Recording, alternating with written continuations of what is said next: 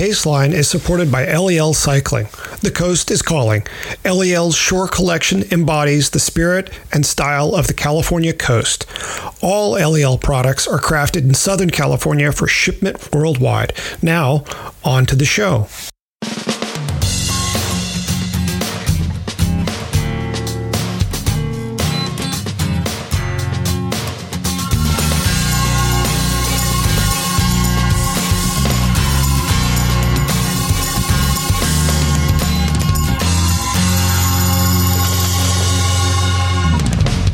From Red Kite Prayer, this is The Pace Line, the podcast on two wheels. I'm Patrick Brady, and with me is my co host Selene Yeager, aka the Fit Chick of Bicycling Magazine. Each week, we take a look at how cycling fits in our lives.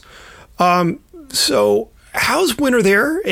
Is it, uh, is it less wintry? Uh, no, we finally got winter. It was very cold, but that was just polar, and now it's actually uh, we got the precipitation. Yes, this is the the uh, weather segment of the podcast. Um, now we have ice. We get we it's uh it's not awesome winter in this part of the world, on, honestly, because. Mm. It tends to be mixed precipitation, which is good for exactly nothing. You know, like snow is fine, like yep. all that stuff is fine, but we ta- we and as long as I can remember, we get like, oh, it's gonna snow, and then it's gonna warm, and there's gonna be like a sheet of ice on top of it, so you can actually sort of walk on top of the snow. Mm-hmm. You know what I mean? Without it's yep. almost like a plate glass window on top of the snow, which is uh, I actually saw a fat biker break a collarbone falling on that one time. Yep, broke through it and hit that hard enough. It was that thick. Anyway, I digress. Um, but it's it's caused it's been kind of crappy. It's hard to do, and I will get out in anything, but when it's icy, it's just tough. So I've been sort of stuck on the rollers the past couple days. But mm. today it finally broke. It warmed up, and it's uh, the roads are clearer, and tomorrow is clearer too. But yeah, it's uh, winter in the Mid Atlantic. We're right in the line. You know? Oh, oh that's got to be tough. Wow. Yeah. Uh, well, uh, good luck with that. Yeah, it's all right. I'm used to it. Um, I am very used to it, but it, it's it's it's gotten clearer. So that's and we see the sun again, and that's nice. And I hear oh. that you're still drowning in a river of atmospheric nightmare. So yeah, what what is yeah. what is the sun of which you speak? Yeah, I, I see it. It's out the it's out the window right now. Yeah, it, it, it exists. The, we have it on the East Coast. The big river through this area, the Russian River, for which you know a lot of uh, Pinot Noir is named. Uh, there's a whole appellation. Um, oh. It's busy flooding. We've just gotten through one huge atmospheric river where we seem to be, you know, between engagements. The grasshopper I'm doing on Saturday is forecast to be low 50s in rain, which means that once we get out in some of the hinterlands, it's probably going to be the upper 30s. So, hmm, yeah, bonus. But, Those are your conditions. That's right, your superpower. We've, we've yes, we've established that I have a superpower. My superpower is maybe a little little less awesome than some other superpowers, but you know, you work what you got, right? Well, I I, I wish you the best this weekend. and happy Valentine's Day. Happy Valentine's Day. Well, unless you listen to this tonight, maybe you will. But happy Valentine's Day, everyone. Yeah. Yeah. All right. Well, what you got this week? What do I have this week? I have another listener query, um, and this is this is an interesting one because it's something that I wrangle with a lot when I write for bicycling and when I talk to clients and just friends and people, you know, like other fellow racers, if you will. So the question comes from this guy and he says, This time of year is when a lot of quote unquote training plans are moving forward. For a multidiscipline cyclist, mountain bike, gravel, cyclocross, most training plans are not compatible or make sense. Seems like everything starts from zero to that quote unquote one big event, and then you fall off the cliff. What is the best method to maintain a high level of fitness for nine to 10 months a year? Um, you know, he says, I know, pick an A event and then train for that, but what if you have six A events uh, during the course of the spring, summer, fall, and winter? No breaks unless you somehow force it in there. Interested to hear what you guys do to stay fit all year, especially yours truly. So, um, And it's, you know, this is such an interesting, interesting question to Yep. me because people still talk in these terms of off season Yep. that make sense to almost nobody. I mean, we we share uh, maybe four maybe four weeks together in this big country of ours, maybe of Yep. what you would call an off season, but I'm not even sure that's true when you consider the religion of cyclocross. You know, Yes. like it, it's seriously so. You know, like way back before mountain biking was a thing and before cross became that religion, there was a semblance of seasons, right? Like Oh, totally. You yeah, you had a road season and you had an off season, and some people did cross just to stay fit or whatever, but it wasn't ubiquitous by any stretch of the imagination. Cyclocross was into, invented just to give people a way For to roadies. train through the Yeah. winter. Totally, totally. That jumping off your bike is just to keep your feet from freezing up. Um, Right. But, you know, with fat bikes, mountain bikes, cyclocross, traveling to events, triathlon, if that's your thing, there's really no such thing anymore as one season or one off season. Yep. And I, I am witness to that. I mean, that's been the case for me for a long time, you know, because I do all the disciplines and I always have. Um, so when you do, it's interesting when you work with a if you do work with a coach, then your coach would work you through that whole process, right? Your coach would be like, "Okay, what's important to you?" and they would try to sort of bring you up and bring you down accordingly. Uh, as to what your A events are, and you can talk. We can talk all day about like how many A events you really can pull off in a year. Um, but what to answer the question super simply, um, what I try to do personally is maintain a base level of fitness all year round, like pretty much all year round. Um, you know, I'm in the gym or I'm trail running. Sometimes I'm swimming. I am pretty much doing some physical activity at some intensity, about an hour a day, all year round. Like that's just a baseline. Um, you know, when I know I have sanity. Thank you. Yeah, that's just in my mind. That's being like a human being in a body that is meant to move. Yes. So I mean, I'm I'm I'm doing something pretty much every day.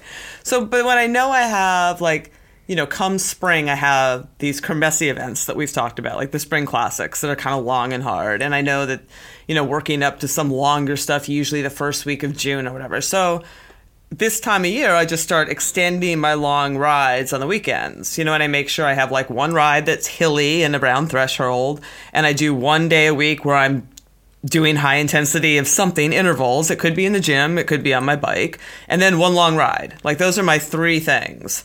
Um, anything else is filler or whatever I feel like, you know, if I'm not training very specifically. And that's just how I manage myself. And then I taper before that, if, especially if it's an A thing. If it's not an A thing, I don't care. I just go in and just do it. But if it's something that I actually do want to be fresh for, then I'll make sure that I taper, you know, a few days before it. Um, and then you know, recover a couple days after it, and then just roll right back into that rhythm. So it almost looks like a little sine curve as the as the season goes on. Now, I will say that you know, I start that in February. Come November, things are starting to get crispy around the edges. You know, and so after after the last, and it's usually Iron Cross or like one big Ultra Cross thing at the end of this my season's how it usually ends. Mm-hmm. And after that thing where I just lay it all out, then I take three weeks off or whatever just to do whatever I want. I'm still staying active, but I mm-hmm. don't do any. I don't care about the structure. I don't care. Like it just doesn't matter. We, we, if I feel like riding for an hour, I do. If I feel like riding for three, whatever. If I want a mountain bike, it just doesn't. You know, so that's. I think that's important, and I think people. Um, you know, unless somebody is paying you to ride, and I understand, like, believe me, I understand goal events are important, and we all put a lot of eggs in those baskets. Um, I wouldn't get super hung up about trying to always be on form for every A race, right? Like, because you could make yourself kind of bananas, especially if you consider that you're going to have like six A races this summer or whatever. I mean, if you have like one in February and one in April, if they're spread out, perhaps you can sort of cycle it. But you know, we're all human, and your things are going to happen, and kids are going to get sick, and you know whatever. So I, I think if you just follow that sort of pyramid scheme where you're just like, okay, uh, this baseline of I'm fit, and then I'm going to build and recover and build and recover as best I can, and maybe put more in structure around your A events, you'll be just fine. but I, you know, that's that's how I have always done it, and it's it's gotten me this far. So, you have any thoughts on? Well, uh, first I want to uh, add an interesting perspective on what you've just shared. So, in 2012, okay. Bradley Wiggins of the hmm. um, rather questionable Sky team, uh, he won Paris Nice. He won uh, the Criterium du Dauphiné. He won the Tour de Romandie. He won the Tour de France. Uh, and then he went to the Olympics and won the time trial. And I think I might be leaving something else out from in there. Um, oh gosh, you know, I mean, he won stages within those races. He was third at the Vuelta uh, Algarve. Um, it was his his post of form from uh, from Paris Nice through to uh, the Olympics was a stretch of winning form so long that the likes of Eddy Merckx never achieved it. He never won all of those races in the same season. He won them all, never in the same season. So this is maybe not a particularly great statement about racing clean, but one of the things that I remember Wiggins sharing, as well as maybe Brailsford, they talked about how they weren't allowing him to really dial back hugely after any one win. They dial back a little bit. Mm-hmm. They, what they tried to do was never get him super hot fitness wise. It was hot enough to win, um, but then they dial back and you know kind of kind of just keep the fire well enough tended mm-hmm. that mm-hmm. he was at a pretty high level of fitness, and then they turn up the volume or the intensity, as it were, you know, just a little bit before the next big race, and. Uh, yeah, you know, March to August winning. It's an incredible feat. And I think there's probably something to that aside from all the chemicals. Um, I would agree with that. I would add that I think there's a circumspect time in the larger picture of your life you can do that. Oh yeah. You know, I yeah, I mean I I got away with doing that for the better part of 8 years probably. Um, but I don't for whatever reasons, I don't think I would sustain it today and I, and it, it's hard to tease out if you just get tired if it, you know, it, sometimes it's hard to tease out because that happens to people at all different ages. Like I've known younger athletes too that sustain something like that in their 20s and then just can't sustain it into their 30s. You know, like for me, it was I came into it later, so I'm coming out of it a little later. But I think that whatever the case, I think that is it would always be very remarkable to me just how much I you know in in those prime years that I could come off of like a Cape Epic and then do something else not that long into it and just keep that like you were saying that fire kind of burning and then just flame it back up again and just keep um but at some point mentally or physically i think that it has to go down to a dull roar. I mean you just there's that's just yeah. You know we're not robots. No. And and and most of us wish we were Fair, sometimes. You know, um, I, the, one of the other things I'll note is that you know, there was a period of time, I don't know, five, six years, where I really lived by the Cyclist Training Bible by Joe Friel. And one of the things that I could never really do was the way he defined achieving peak form. You know, it was about six, maybe eight weeks. Mm-hmm. But you you basically had one peak per year. You know, right. if you were lucky, you might get a second little bump later on if your first peak was pretty early. Well, I looked at that and I thought, well, you know, I want to do this race in March and do well in it. And there's a race in May I want to do well in. It, and there's one, you know, in late August I'd like to do well in. And I could never make the math work out according to that. And so I just want to offer a, a little yeah. empathy of, you know, this is tough stuff to figure out based on some of the traditional ideas 100%. about training. And and I think that goes back to the original point is that it it that that model is so grounded in like a national championship race or a big race, right? Where you yeah. are just going to that one thing. And most of us just don't do yeah. that. Like you might have one year where you're like, I'm going to whatever, but most of the time you don't. Most of the time it's like, oh, I really want to do well at this grasshopper. And then, oh, I'm going to go to Dirty Kanza and I'd really love to do well there. But then I've got this thing in fall that wouldn't it be? And I, you know, I think I always did the sort of dromedary thing. Is it a dromedary with the two humps or a camel? Don't, yeah. don't, don't at me, everybody. Whatever it is, the one with the, the one with the two humps. I, I, I, uh, I would successfully do that one quite well. But I, I think that you can come pretty darn close to your peak. Maybe not peak, peak, peak, but I think you can kiss that that drop ceiling several times over the course of a year. I, I have lived it. I, I, absolutely think you can. But yeah, you can make yourself bananas trying to do it by the numbers because it's a lot of it has to go by feel. And you know, I I stood in a coaching summit once when Allen Lim was just starting out, and it was really funny because he just got up there and he said, "When you feel good, go hard, and when you don't, don't." And like, there's such wisdom to that, you know, and it's true. It's just true, and yeah. so many people just don't listen to that. Like when you're in your training cycles, when you got it, go for it. And if you're out there and it just isn't there, then you know, call it short and go home and have some food and put your feet up. Uh, you know, there's wisdom to be had there too. But yeah. it's also, I think that you don't need to. We can talk about this all day, and we don't need to. But I think that people would always be very surprised that after a large event on the weekend, you know, like when I was doing the NUEs or those hundred miler things, hundred mile mountain bike races, right? On Tuesday, we were already back at some intensity. You know, I was working the coaches. Like you didn't lay off that much. Like you took Monday and recovered, but then Tuesday you kind of were just ramping right back into it, and it was it's surprising how it the, you did bounce back. It always surprised me, like how you you know you were able to bounce back. And again, like it's not like you can do this forever, mm-hmm. in within a year for sure, but it's. I think people have to experiment a little bit within themselves too. Just to ask the question, I mean, when you were starting to do some intensity on those Tuesdays following a big race on a Saturday or Sunday, uh, well, and that makes a difference. Are we talking about Sunday events? Were these usually Sunday? It, they were not usually anything, quite oh. honestly. They oh, they okay. often were either. Okay, well, let's just take a, a, firm example then. Say you did a 100 mile mountain bike race on a Sunday. You took mm-hmm. Monday off and you mm-hmm. did some some intensity on Tuesday.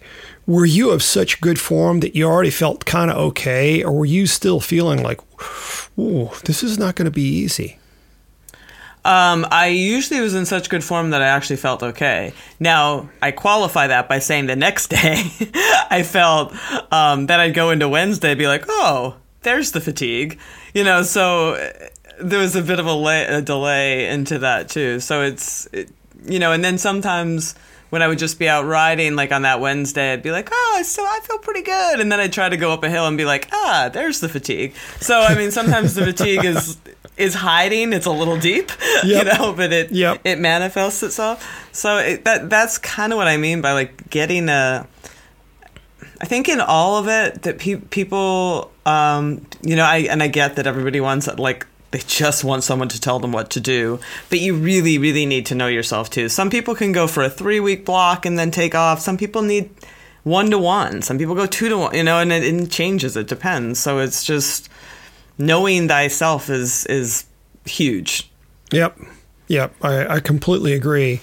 Um, and then, you know, also understanding like, you know, if you are overtaken by events and things get thrown around, that's when you especially need to know your body because you know all your plans went out the window for you know four days because everybody in your family was sick or something. Mm-hmm. and now it's like okay where am i? What am i doing? Um, and i hear that from from friends all the time. They'll get sick and it's like well do i pick my training plan back up where i left off or do i pick up where i would be this day had i been training the whole time? Um maybe somewhere in between you know, I, mean, is is quite the answer. Is just like take that. I would say you start where you should. Like, forget those days didn't happen. Just just be where you are. But if you're not quite ready for what that day's plan is, then just shorten it a little bit. You know that that's kind of mm-hmm. easy answer. Um, but also, like a lot of this, a lot of it's mental. Like a lot of it, you know, I remember getting, and I, I honestly don't really get sick that much. Um, but I did get this stomach bug, and it was a couple days before like one of my key hundred milers, and I'm like, ah. But like I was just like, okay, this is the universe telling me to relax. I'm gonna relax. I'm gonna take care of my. You have to frame it, right? I'm just like, I'm just gonna recover. And if you, yeah, and I won. I won the. I, I went and I had a great day. Um, and that's not to say that you know, it was all mental, but the mental, what you can do with your mind is astonishing. Mm-hmm. Mm-hmm. You know, like, and and what how we frame things is very very important, and how you frame time off. Like, just when I was training for Ironman, like uh, I remember my coach telling me, like during the race, if something went wrong, he said, just look at it like a break. Just look at it like a little like a little rest that for your day that you're gonna go like after that little problem you're gonna be that much stronger and i got a power bar that i had put on my uh, top tube and it melted and it went down into my derailleur and every and like it yeah it was it was unbelievable um, so i looked down and I, it's everything's gunked up and I was like, this is not happening. I have not trained for a year, you know, to have this go sideways.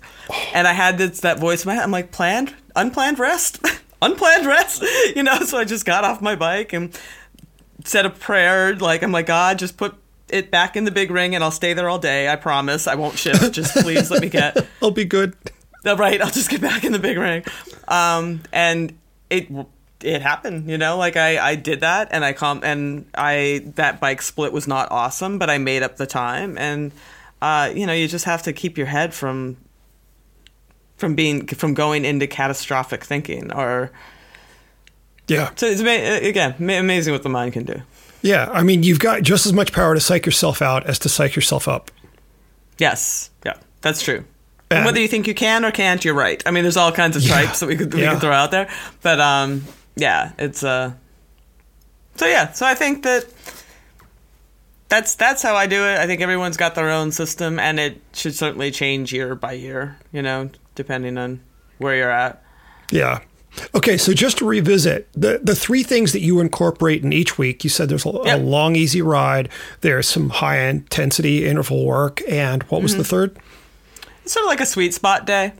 You know, where you're like people used to sort of call it no man's land or junk yeah but I, I that just sort of that comfortably hard bordering like riding with faster friends kind of thing or pushing mm-hmm. yourself up hills like where you where you stay there long enough for it to be meaningful you know mm-hmm. what i mm-hmm. mean like mm-hmm. um, i think there's value to that uh, and sometimes i incorporate that in my longer ride i did that this past weekend you know we were out for five and a half hours and it, that was a ride um, but yeah, I think hitting like I just it's like Goldilocks training is what I always call it. Like you just hit all the levels and and if you hit that, I believe in my experience it you, it takes it, it goes pretty far. Uh, well, you you're a pretty fair example of living well. right. So I, I just think you know it just it makes it very simple. It makes it a, I think it's just easy to wrap your head around. Um, like, did I do any intensity this week? Ah, I should do some intensity. Mm-hmm. Right? Did I mm-hmm. did I go long? No, that should go long one day.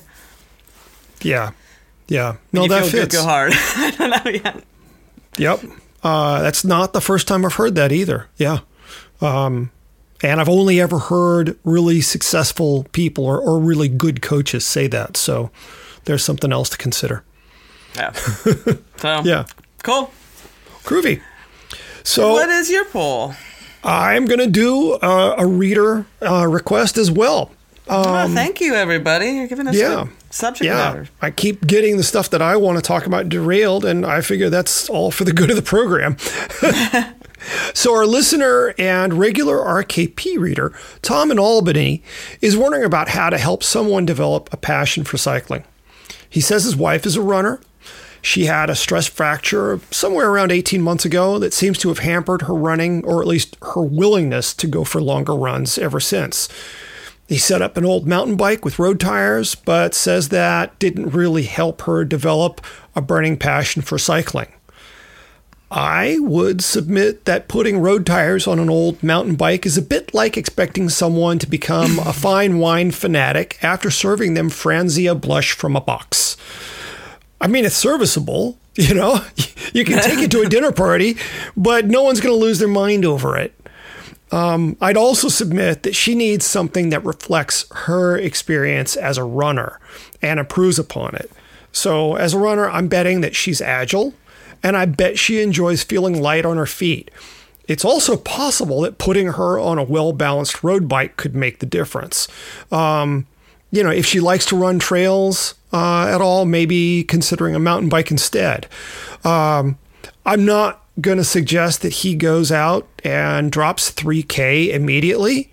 But what I am going to suggest is that he should take her to some shops for some test rides. Um, you know, this is not the occasion to just go to his preferred dealer.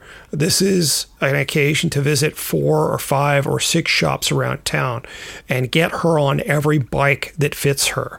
Um, and it's possible, you know, one of those will will really uh, hit all the bells. You know, at some point, everyone becomes a former runner. the question is, how do you restore that feeling of freedom? Um, you know, not any bike will do it for a dedicated athlete. I think that sensibility of freedom of movement and uh, being nimble uh, is that's kind of a, a, refined sensibility, and it's not easily satisfied. Uh, kids, I will say, are different in that any any bicycle at all is really cool the world is still so new that they don't have the refined sensibility that I just spoke of, you know, and so they're not thinking about, well, why does this bike weigh a third of what I do? um, they don't get frustrated with that the way we would. I mean, my gosh, a 50 pound bike, I, I would. I would maybe stop cycling or, or look at take, taking up something else. Um, you know, so yeah, we as adults are certainly harder to please than than kids are, but I would say, you know, yeah, uh, road tires on an old mountain bike. Um, that's not going to be a super thrilling experience.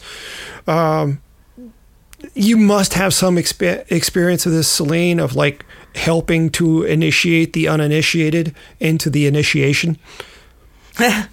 well, I do, I, I do, and I don't. Like, I don't honestly. In my personal life, I don't have much of it. In my professional life, I have quite a bit of it, and it's uh, because bicycling cohabitates with runner's world. Mm-hmm. We actually do a lot of like, let's role play, you know, and it's eye opening. It's it's very very eye opening to see, uh, you know, what people who don't really ride like what what intimidates them, what feels comfortable to them. Like that, it's it's it's especially when you've ridden so long. Uh, you know, you, you think that you're on something that's comfortable or easy or ba- and it's not. You know, so I mean, there's that element all of its own. I, I will one thousand percent agree with you that I wouldn't ride if I put road tires on an old mountain bike. Like that's there's zero fun factor in that at all, zero. Um, it, I think it's hard with running because runners. I mean, runners often can't get their head around coasting. You know, they like they like to they like to be they like to be in in that motion. They like to be moving. They like to be working at this certain effort. Descending can be scary for them. Uh, that that's just it's just stuff that they're not used to doing. You know, running right. down a hill is very very different from riding down a hill. Yeah, uh, one is fun. Must, yeah, there is that running running down a hill is not fun. Um, and you know the muscle use the, it's a very we use opposite muscles. You know, runners use mm-hmm. their hamstrings more. Like it's it's it's harder for sure. So there has to be some motivation. A if it's if it's just you saying, "Hey, wouldn't you like to ride a bike?" It, it's and that person really really doesn't think they want to ride a bike. I'm not sure that you're going to convert. You can try you sure. know, there's lots and sure. lots and lots of bikes out there, and you could totally find. And in this case, it is to your point. I think it is a lot about the bike. Finding one that is fun and you know responsive and yet stable, like finding that right sweet spot of stuff for somebody uh, who is athletic and new to the sport is, I think, super important. Um, You know, but it's it's hard to say if if one would ever make a lifelong cyclist out of someone who uh, is a runner at heart. Now, now, if that person is, you know, if she is indeed stress fractured to the point where she does not uh, feel comfortable or she's not, you know, gun shy about going back to the distances and stuff, then maybe, you know, like maybe maybe she would be more open to it. it it's kind of hard to say. I mean, I know. Uh, I know two people, and this is not my suggestion. I'm just saying. I know two people that have become elliptigo riders that were uh, I see your face, but this is there's um there's and I and Bud Coates, I love you to death, but he's he actually was contemplating elliptigoing across the country. Which I have you ever Kids ridden try, one? Uh, no, no. I've been on an elliptical in a gym. That's way different. See, well, I can appreciate that it must be, and I just I liken it to children wanting to dig to China. Just not going to happen. It is my least favorite uh, thing in the like. I'm not a machine person, period. But I really don't like the elliptical machine. I just think it's incredibly boring. Like it's like a stairmaster, sort of. But but it does mimic that. I mean, I think that runners like it because it gives them that same sensation. Sure. It's almost more like cross country skiing, however, when you're actually on the elliptigo because mm-hmm. you're not you're you're more sort of giving that long stride, not yep. that quick turnover. You right. know what I mean? Right. Um, but I it was vaguely terrifying. I just rode it from cuz they had this little crazy bike race in this park and I was like, I'll do it on the elliptigo because we could like rent the elliptigo and I was I had to ride I, I had to take it two miles from the gym to my house, and it was kind of terrifying. Uh, going downhill on an elliptigo is a very, very strange thing. It's a very, very strange thing. It just seems like a bad idea. I can't. I mean, going over the Rockies would be. I, I would pay. I would. He would have to wear a GoPro just and like have a drone because I would love to see someone elliptigo uh, over the Rockies. But yes, uh, tangent. Anyway, you, you, might not want to get her an elliptigo. But our advice: you may or may not want to do this. oh, um, that was almost helpful. we didn't promise that. Entertaining, but not necessarily helpful. Uh, yeah. You know, yeah. I mean, good luck, but I do think the first your answer was the best answer. I think like trying to see, get her on a fun bike is is definitely the first place to start. Yeah. I mean, I I've seen the reaction of people who thought bikes were kind of okay and then got on an amazing road bike and they're like, "Wait a oh, second. Yeah. Oh yeah. You've been holding out on me. It's this fun?" And so, there's so many great bikes. So yeah. many great bikes. So yeah, yeah I mean, I, I yeah, but but nobody wants to ride a mountain bike with road tires. Nobody nobody especially an old one. God knows it's probably thirty pounds. Does it have twenty six inch wheels? I mean, let's let's. Mm-hmm. Mm-hmm. I, I, see that. T- I see, and to that point, I see that when I when I have watched people invite, and yes, it is often girlfriends, you know, because back in the day, that's sort of how it was. But uh, you know, these guys be like, "Oh, I'm gonna get my girlfriend into mountain biking," and she would be on a tank, and I'm like, "She's not gonna have any fun. Like, that's not gonna be fun for her. You have this old bike with like side poles and everything else, and she's going to be terrified, and it's going to be, and you're going to make sure she never rides. And I don't know if that's your underlying motivation, but I, like. I could see with some not, guys that would be yeah case, right. Yeah. I don't I don't think it's going to be a good time. So um, yeah, like if you are, if anyone out there is thinking like, oh, I'd love to get, make sure they're on a good bike. Make sure they're on something fun that you would want to ride. Like that's yep. that's rule number one. Yeah, I, and I think that's good advice about anything is you know when you're going to tr- uh, when you're going to share something with someone you care about try to share it through the lens of what you think is a good time um, at least in terms of equipment and whatnot. Maybe not take them up to the top of Alpe d'Huez to descend that well, on yeah. the first week, but right, you know, yeah. But to your point, yeah, yeah, you wouldn't be sitting there drinking like your lovely double IPA and give her a Mickey's Big Mouth and be like, hey, honey, That's how, you know, I mean, they're just two different experiences. It suggests a certain sort of sense of humor and maybe a little cruelty, but it's a it's yeah. one approach. they still make that. Do you know that? I don't know if you know. Is, is, Mickey's Big Mouth a a regional thing, or do you have it out there too? It's a malt I, liquor that comes in a little barrel shape. I, I, a, I believe we do thing. have it out okay. here. I mean, Tom Waits wrote a song, you know, Tom's Wild Years, about grabbing some of those after setting his house on fire. Or no, he he got some of those, then went and set his house on fire. Yeah. You would do that, though. I that's you. I don't think you'd even be arrested. I, I think. I think that if the cops came and you showed them an empty case of Mickey's, they'd be like, "Well, of course you did." they would just be like. They'd probably take you to the bar and buy you something good and just be like, next time, try this. just. anyway, we're not helping anybody. Don't drink Mickey's Big Mouth. And you never know what you're going to learn listening to the Paceline. oh gosh.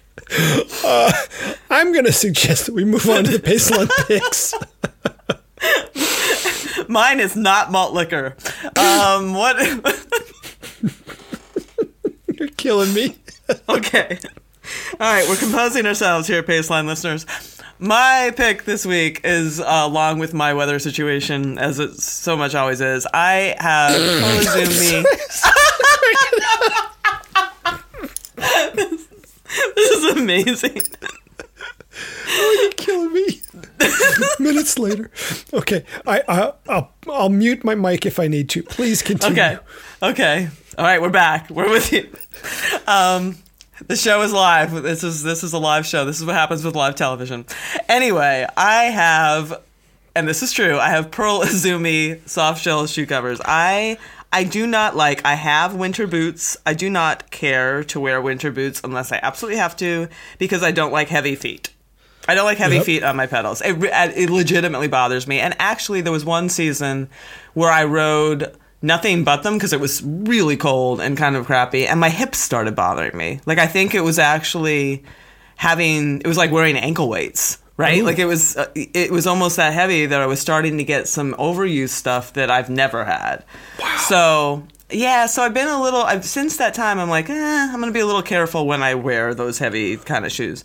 Um, but I Pearl Izumi makes such good shoe covers. They I have gotten through I don't know how many winters now because that was a few years ago.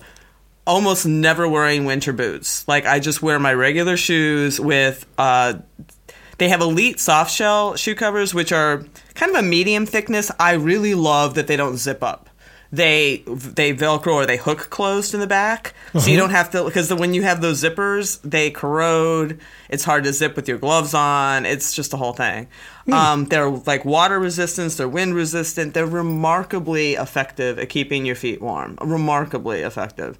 Um, and they also have a pair that are I don't remember the name of those, but they have a f- pretty thick fleece light lining. You know, so they're neoprene with a and. Mm man, they are amazing. They've got some uh, high vis for reflectivity on the outside.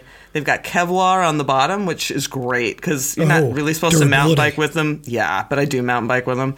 Um, and they have not shredded, or you don't end up. I love when you end up with them stuffed with snow and then, then they're flipped over your toes. You know what I mean? Like, I've never had that. Uh, oh yeah, I when I get when you have to get off and like hike a bike something in the snow with some shoe oh. covers, they slip off the front of your uh-huh. foot and they pack up with snow. So now you've got like these Keebler elf feet. Exactly, that's exactly what it is.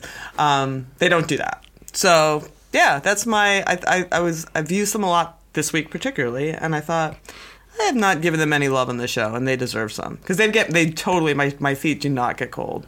Toes maybe after a few hours get a little, but they're mm-hmm. gonna get a little chilly no matter what almost. Sure. Sure, I, I, tell you, Pearl is killing it these days. Um, uh, they'll they're going to come up again at the very end of the show. You know, they'll okay. be getting another mention.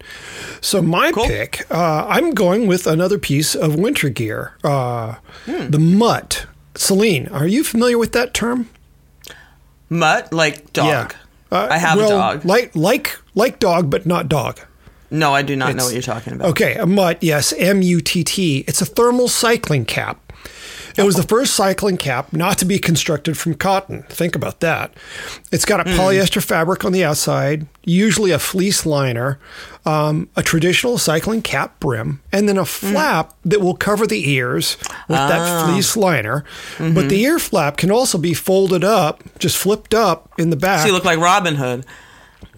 Well, hopefully not, but you know, maybe if you're into that, I suppose you could find a green one. Um, but you know, when it gets a little more spring-like and right. not quite so wintry, yeah, you can fold that up and uh, you know continue on. As with some of my other recommendations, this one is completely brand free. Mutts can be harder to find than a 26 millimeter wide tire, but just the same, they are out there. I've got one from Vermarc, but honestly, my favorite is one that the brake maker TRP had produced for them. Huh. I got a I tell you, I, I got a box of brakes to review from them once, and inside was this mutt. And I was like, You're kidding me. Oh, that is so cool. And of the three mutts that I have, it is easily my favorite. Um, you know, it, I mean, it, like so many fleecy things, once it's wet, it kind of just stays wet. It doesn't ever get super dry, right. but it keeps you warm even when it's wet. And That's important you know, like the day I've got coming up this weekend where it's going to be, you know, it's going to start in the 50s and raining and it's probably going to rain most of the day and it's probably going to dip into the 30s at some point around Armstrong Woods. Mm-hmm. You know, I'm I'm going to need no glasses and a warm head. And the mutt under a helmet is that's like another secret weapon. It's just amazing stuff. Wow. Yeah. That's cool. Yeah, I, I, it would have to be. I have a lot of hair. Um, it would have to be very cold for me because I, I find myself pulling stuff off my head all the time. I have a lot of hair, so when they put a cap yep. on top of it, it's like, you know, it, it, the only thing that I sometimes I feel like I need, um, and I usually wear like a, and it's only as light as a buff, uh, because so I don't get like the ice cream headache syndrome when you're do you know what I'm saying? When you're yep. going down a hill and your yep. forehead gets so cold that it's hurting like you ate ice cream really quickly. Yeah. But I could see because I ride with a lot of dudes with uh, you know, less hair on top of their head and that yep. and the ears are a very vulnerable thing, so Yeah, I'm I used to have hair almost on the order of yours and and now I'm probably a little closer to Robert De Niro in the head uh, covering realm. Um, yeah, so I, I need some help these days. Yeah, no, that for sure. I mean, the heat, oh, that's real. So cool. Yeah. Well, yeah. I hope it so, serves you well. Uh, yeah. So good luck to folks for finding them. I, you know, they're not easy to find, but they are well worth the search. Hmm. Yeah. Well, Selene, what are some highlights of the work that you've published recently? Um, I published what? Oh, I published a, a, kind of a satire piece that was very popular on Monday. Uh, the Onion did a, a story about. Uh, I can't remember the exact headline, but it had it was a picture of somebody walking into a crosswalk and like laser eyeing a car that was coming at them. And I do that all the time. Like I just like give a death stare to any car that is yep. coming at me. So I wrote a kind of a satirical piece on that that was popular. But the, the piece that I wrote that surprised me and how much traction and chatter and engagement it's gotten because I I didn't see it coming is there was a study that came out in Cadence. Uh-huh. And it's small out of London, but the guy actually d- used an oxygen sensor on the riders' uh, quads. Okay. And they were recreational cyclists. A couple were triathletes, small group, like 10. But um, but he actually had them like pedal at the same uh, threshold, ventilatory threshold intensity, using cadences from 40 to 90 plus, and okay. just watched what happened with their oxygenation, right?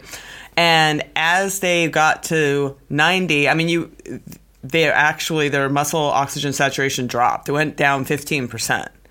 Um, because they were inefficient. They just weren't as, they just, so this idea that you should always spin, you know, like somewhere in this, uh, somewhere through the history we got this idea that everyone should spin 90 rpm mm-hmm. and that's on that's just actually not true i mean you, you can train yourself to do that and you can mm-hmm. work that way and if you ride lots and lots and lots you'll probably get there but i i've always been like people always gave me a hard time about being a bit of a masher because i am a, you know especially when i was doing triathlete triathlon i was a lot of mm-hmm. triathletes are mashers um, but that just works for me. I mean, I have I have more type two fiber. It's just your muscle fiber comp- composition and all that, right? And I like to switch it up, quite frankly. So, mm-hmm. like when some muscles are getting tired, I like spin it out and then I make it harder, and it's so anyway. That got that, that's on the site right now, and that uh, man, people had a lot to say about cadence. I was surprised. Wow, that's that's interesting and surprising. I got to take a look at that because I too, from all my recent mountain biking and gravel riding, I've become more of a masher than I used to be. Mm-hmm. And part of that is like, you know, if you try to roll 90 RPM on a gravel road, you're just going to bounce all over the place. Yeah. It's, and mountain biking too, you need a little torque. Yeah, I mean, you yeah. can spin. You like there's some tenses where spinning is awesome, but sometimes, man, you just need that other gear and you need to torque through it. So yeah. Yeah. yeah very much. Um, cool. How about you? Uh, so I recently wrote a piece about Jim Merz, who headed up engineering for Specialized for a very long time, and mm-hmm. some lugs that were made for a bike. Uh, this was actually a production version of the Epic Ultimate after Ned Overend won won Worlds in 1990 on a titanium lug carbon fiber Epic. Um, they did a production run of those bikes, and oh, okay. they recently ran across a, a, mismatched set of those lugs at Specialized, and uh, Jim took some pictures, and uh, I talked to him about all the people who worked on that project. It's a real all-star team from people across the country. Uh, it's it's an impressive collaboration. So a, a neat little piece, a lot of cool photos. That's cool. Yeah. yeah, I'll have to check it out. I haven't seen that one yet. We've been loving the requests for segments on the show. Uh, you all have been sending some great stuff, and we say keep it up. so if you've got an idea, it's been fun. Please drop by RKP and put a suggestion in the comments. Uh, before we go, I'd like to put in a plug for RKP's other podcast, The Pull. The show features artisans talking about their craft in one on one interviews. Think Terry Gross for cyclists. Uh, this week's show, speaking of Pearl Izumi, as we were earlier. Mm. I interviewed two employees from Pearl Izumi, uh, clothing designer Corey Hibbard and uh, product uh, manager. This is kind of a production position, Sarah App. And so, talking mm. about the process of designing clothing and following it through to its construction. Uh, it's a, I thought it was a really fun interview. Um, yeah, so check that out. Cool. We hope you've enjoyed the show. And if you have, please leave us a good review on iTunes or wherever you get your podcasts. It makes us easier for other listeners to find. Until next week, I'm Patrick Brady with Selene Yeager. Thanks for listening to The Paceline.